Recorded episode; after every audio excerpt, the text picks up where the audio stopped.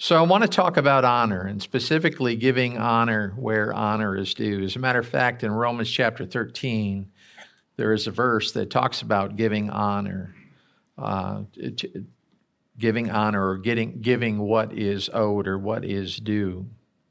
November is a great month. It's one of my favorite months, as I've said to you before. Um, it is um, it is hunting season. It is Thanksgiving. It is um, uh, Veterans Day. Uh, it's my son's birthday. It was my father's birthday in November. And so November has always been a very special uh, month for me. A couple of weeks ago, we observed Veterans Day, and someone wrote this, and so I want to share it with you. It is the veteran, not the preacher, who has given us freedom of religion. It is the veteran, not the reporter, who has given us freedom of the press. It is the veteran, not the poet, who has given us freedom of speech.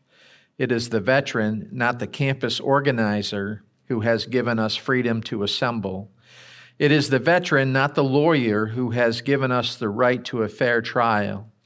It is the veteran, not the politician, who has given us the right to vote. Veterans need to be saluted, they need to be remembered, and they need to be thanked for all of the sacrifices that they have made uh, to make this uh, nation the great nation that it is. So we want to talk about honor in our remaining few minutes. 1 Timothy 1:17 says this it says now to the king immortal invisible the only God be honor and glory forever and ever. Amen. And so we certainly this Christmas season want to honor God and we want to honor Christ and his great gift uh, to us. But what is honor? Well, honor is both a verb and a noun. As a verb, it is regard with great respect, to give honor. It's something that we, we do. And of course, I'm oversimplifying the uh, the meaning of the word because the word has so many applications and so many meanings. For example, to honor a, a check that you write or to honor a contract. But in this regard, we're talking about human beings, and so um, honor being a verb is to regard with great respect. As a noun, it's adherence to what is right or to a conventional standard of conduct, but adherence to what is right. We honor people for what someone does, uh, their achievement, or their actions. we also honor people for who someone is with regard to their character. Most often, uh, we, we honor someone who both has achieved and is a personal character, has personal character rather. But sometimes we um, we just honor the one. Uh, we might honor someone because of their achievement, particularly in sports, but yet we can look at them and say that they they really aren't an honorable person, but we honor their achievement. With this regard, we want to talk about honoring both. Proverbs 15:33 says this, "The fear of the Lord is the instruction for wisdom, and before honor comes humility." You saw uh, in the movie, you saw General Waverly as a, a humble man, uh, one who truly cared about the troops more than he cared about himself, one who wasn't seeking honor, uh, but to whom honor came. Honor is never taken. You can't take honor. You can't bestow honor on yourself. Honor is given, it has to be given. Hebrews 5 4 says this, and no one takes the honor to himself, but receives it when he is called by God, even as Aaron was. In this instance, we see where the Bible says that honor is given by God. Honor is given by man. You can't take honor upon yourself, it has to be bestowed upon you uh, for some activity or some character trait or uh, something of that nature. You just cannot assume honor uh, for yourself. And so we want to look at um, who we should honor. First of all, we should honor those who serve veterans, officers of the law, first responders, uh, nurses, doctors, those who serve, those who give of themselves uh, to humanity, those who give um, uh, and go above and beyond. We want to honor those who serve. We want to honor those that are in authority parents, bosses, government. If you know how to honor them, you know how to honor God. You say, well, what if I don't agree with the politicians or the person in government? We're still to honor them. The Bible makes that very clear. We don't have to vote for them, but we still have to give them honor where honor is due. Number three, honor those who love you family, friends, your spouse. We want to bring honor and bestow honor upon those who love us. In 1 Peter 3 7, it says this is a very interesting verse. You, you husbands, in the same way, live with your, with your wives in an understanding way, as with someone weaker, since she is a woman, and show her honor as a fellow heir of the grace of life, so that your prayers will not be hindered.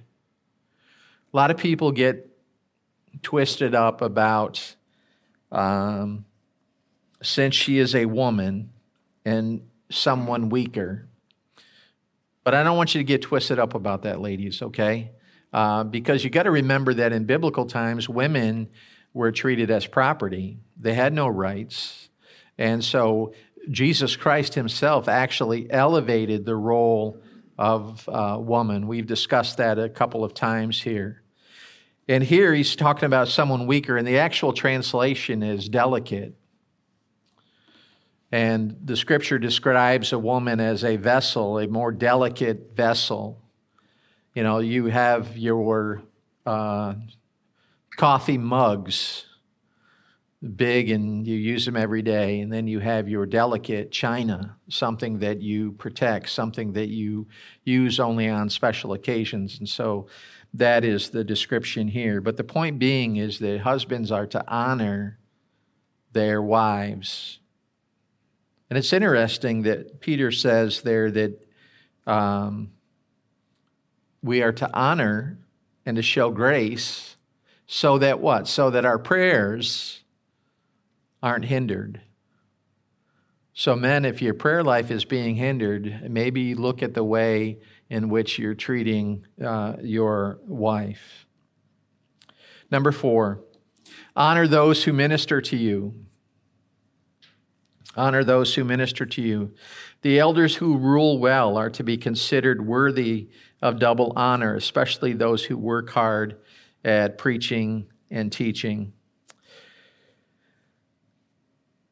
There are a number of people in this church that work uh, extremely hard to uh, make church happen. Uh, yesterday, we saw some of them come out and decorate the uh, facility, and they did they did a great job and worked worked hard at doing that. Pastors, teachers, um, counselors, all of them are to be honored. Number five, honor those who are God's children. We are supposed to honor each other. Be devoted to one another in brotherly love. Give preference to one another in honor. So the scripture explains that we're to honor each other. We're to give preferential treatment to each other, uh, to give preference, um, and basically treat them better, uh, put them ahead of you, of yourself, uh, and give them honor. And then, number six, honor those who are not. Honor those who are not God's children. Honor those who are not a part of the faith. Honor those who are not a part of the fellowship. 1 Peter 2:17 says, "Honor all people, love the brotherhood, fear God, and honor the king." My son actually has that tattooed um, on his uh, forearm. Honor all people, love the brotherhood, fear God, and honor the king. We are to honor everyone. 2 Corinthians 8:21 says for we have regard for what is honorable not only in the sight of the Lord but also in the sight of men.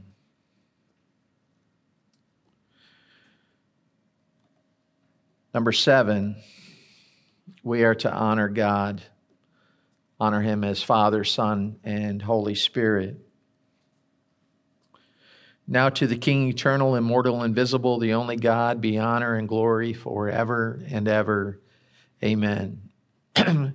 so we want to talk, particularly this Christmas season, how do we honor God? In Romans 1:21 it says, "For even though they knew God, they did not honor him as God or give thanks, but they came, became futile in their speculations, and their foolish heart was darkened." Two words I want you to notice in there. Number one is honor. And secondly, the second, well, actually, phrase is to give thanks. One of the best ways in which we can honor God is to give thanks, to be thankful for what He has done, be thankful for what He has given us. You ever know somebody who's a, who's a chronic complainer? Are there any here that want to admit to it? No? Okay. Um, yeah, we've all been around somebody who just c- complains chronically. And I mean, they just they just have nothing good to say. They're always, always complaining. They are not fun to be around. They're miserable to be around. As a matter of fact, it's so it's kind of twisted because you would think that as a complainer they're miserable, but they are actually miserable if they have nothing to complain about. It's, it, it's, it's kind of twisted. You know the kind of people I'm talking about. The only remedy to that is to give thanks. And we are to give thanks to God. The Bible says to give thanks to God in all circumstances. As a matter of fact, it is says, the Bible says that this is the will of God that you give thanks. You want to know what the will of God is for your life? One of the things is to give thanks, to be a thankful person. So, how do we honor God? First of all, letter A, we are to love God. We are to love God. This people honors me with their lips, but their heart is far away from me. They honor me with their lips. They give lip service to God but their hearts are far away from me. What is he saying? He's saying they, they say the right words, but they don't love me. Their heart is not with me. Their heart is not turned toward me. They say all the right things, but they don't they don't love me. Scripture tells us what it means to love God. It tells us that if we love God, Jesus himself said, If you love me, you will what? You will obey my commandments. And so, if you say that you love God, a lot of people say, Oh, I love God, or I worship God, or, but they're not living a life that is in obedience to God. And so, if that is the case, then you are being spoken of here in this passage. You, you honor me with your lips, but your heart is far from me. Letter B, how do you honor God? Love righteousness. Love righteousness. Righteousness makes you honorable in the eyes of God. Proverbs 21 21. He who pursues righteousness and loyalty finds life, righteousness, and honor. You need to love righteousness. What does that mean? Love the truth, love the right things, love good things. Letter C, again, love thankfulness. He who offers a sacrifice of thanksgiving honors me. Psalm 50, 23. And then letter D, love giving. You say, well, there you go, Pastor. It wouldn't be a sermon unless you talked about giving. Love giving. Honor the Lord from your wealth and from the first of all your produce. Do you know that the generous pe- people who are the most generous are the most happy? And it has nothing to do with how much they have. Generous people are happy people. And generous people are thankful people. Love giving. And then number seven, who do we honor? Well, God wants to honor you. God wants to honor you. God created you for honor, to be honorable and to give honor. Those who honor me, I will honor, and those who despise me will be lightly esteemed. God created you to honor him. He created you to honor each other. And he created you so that he might honor you. You say, well, what does this have to do with Thanksgiving? Uh, or Christmas, rather, or Thanksgiving. What does this have to do with Christmas? Well, why is it that we give gifts? Really? Why, why do we give gifts at Thanksgiving or at Christmas? I want to say Thanksgiving. Why do we do that? Do we do it to honor the people that we love? What, what, what's so important about finding the right gift? Is it an act of honor? You, you, you want to let that person know that you know them, that you understand them, that you know what they like, that you know what they need, that you pay attention. And so we're always looking for that perfect gift because we want to honor them. We want to let them know that we love them. God honored us by giving us what we needed His Son, born as a baby,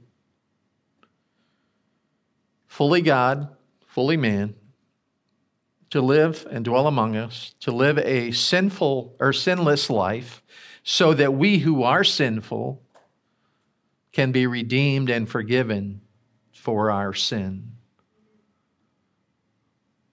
God honored us with that gift.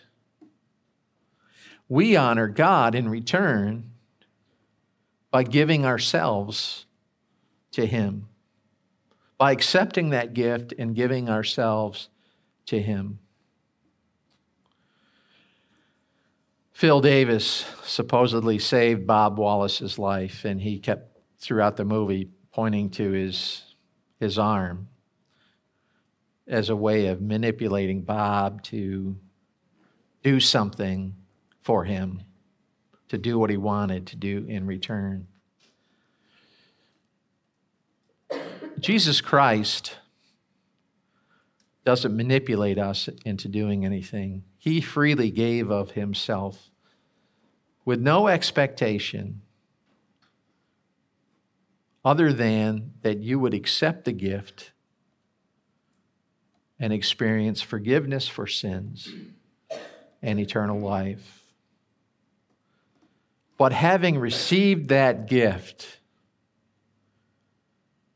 we spend our lives devoted to bringing honor to God the Father and the Lord Jesus Christ and the Holy Spirit. Christmas really is about honor. It's about giving honor. It's not about gifts. It's not about parties. It's not about all the stuff that gets us all frazzled and busy.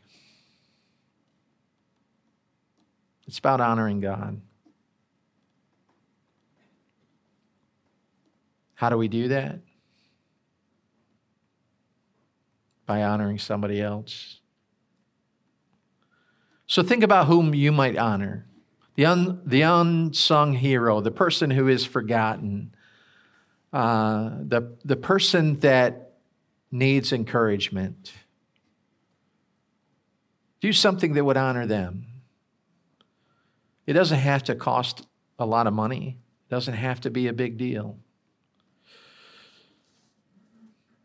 Some of you may have, who, who are older, may have parents that are still alive. Some of you who are young have parents that are still alive. Maybe this Christmas you write them a note or a letter, letting them know what they mean to you, that you honor them, that you're thankful for them.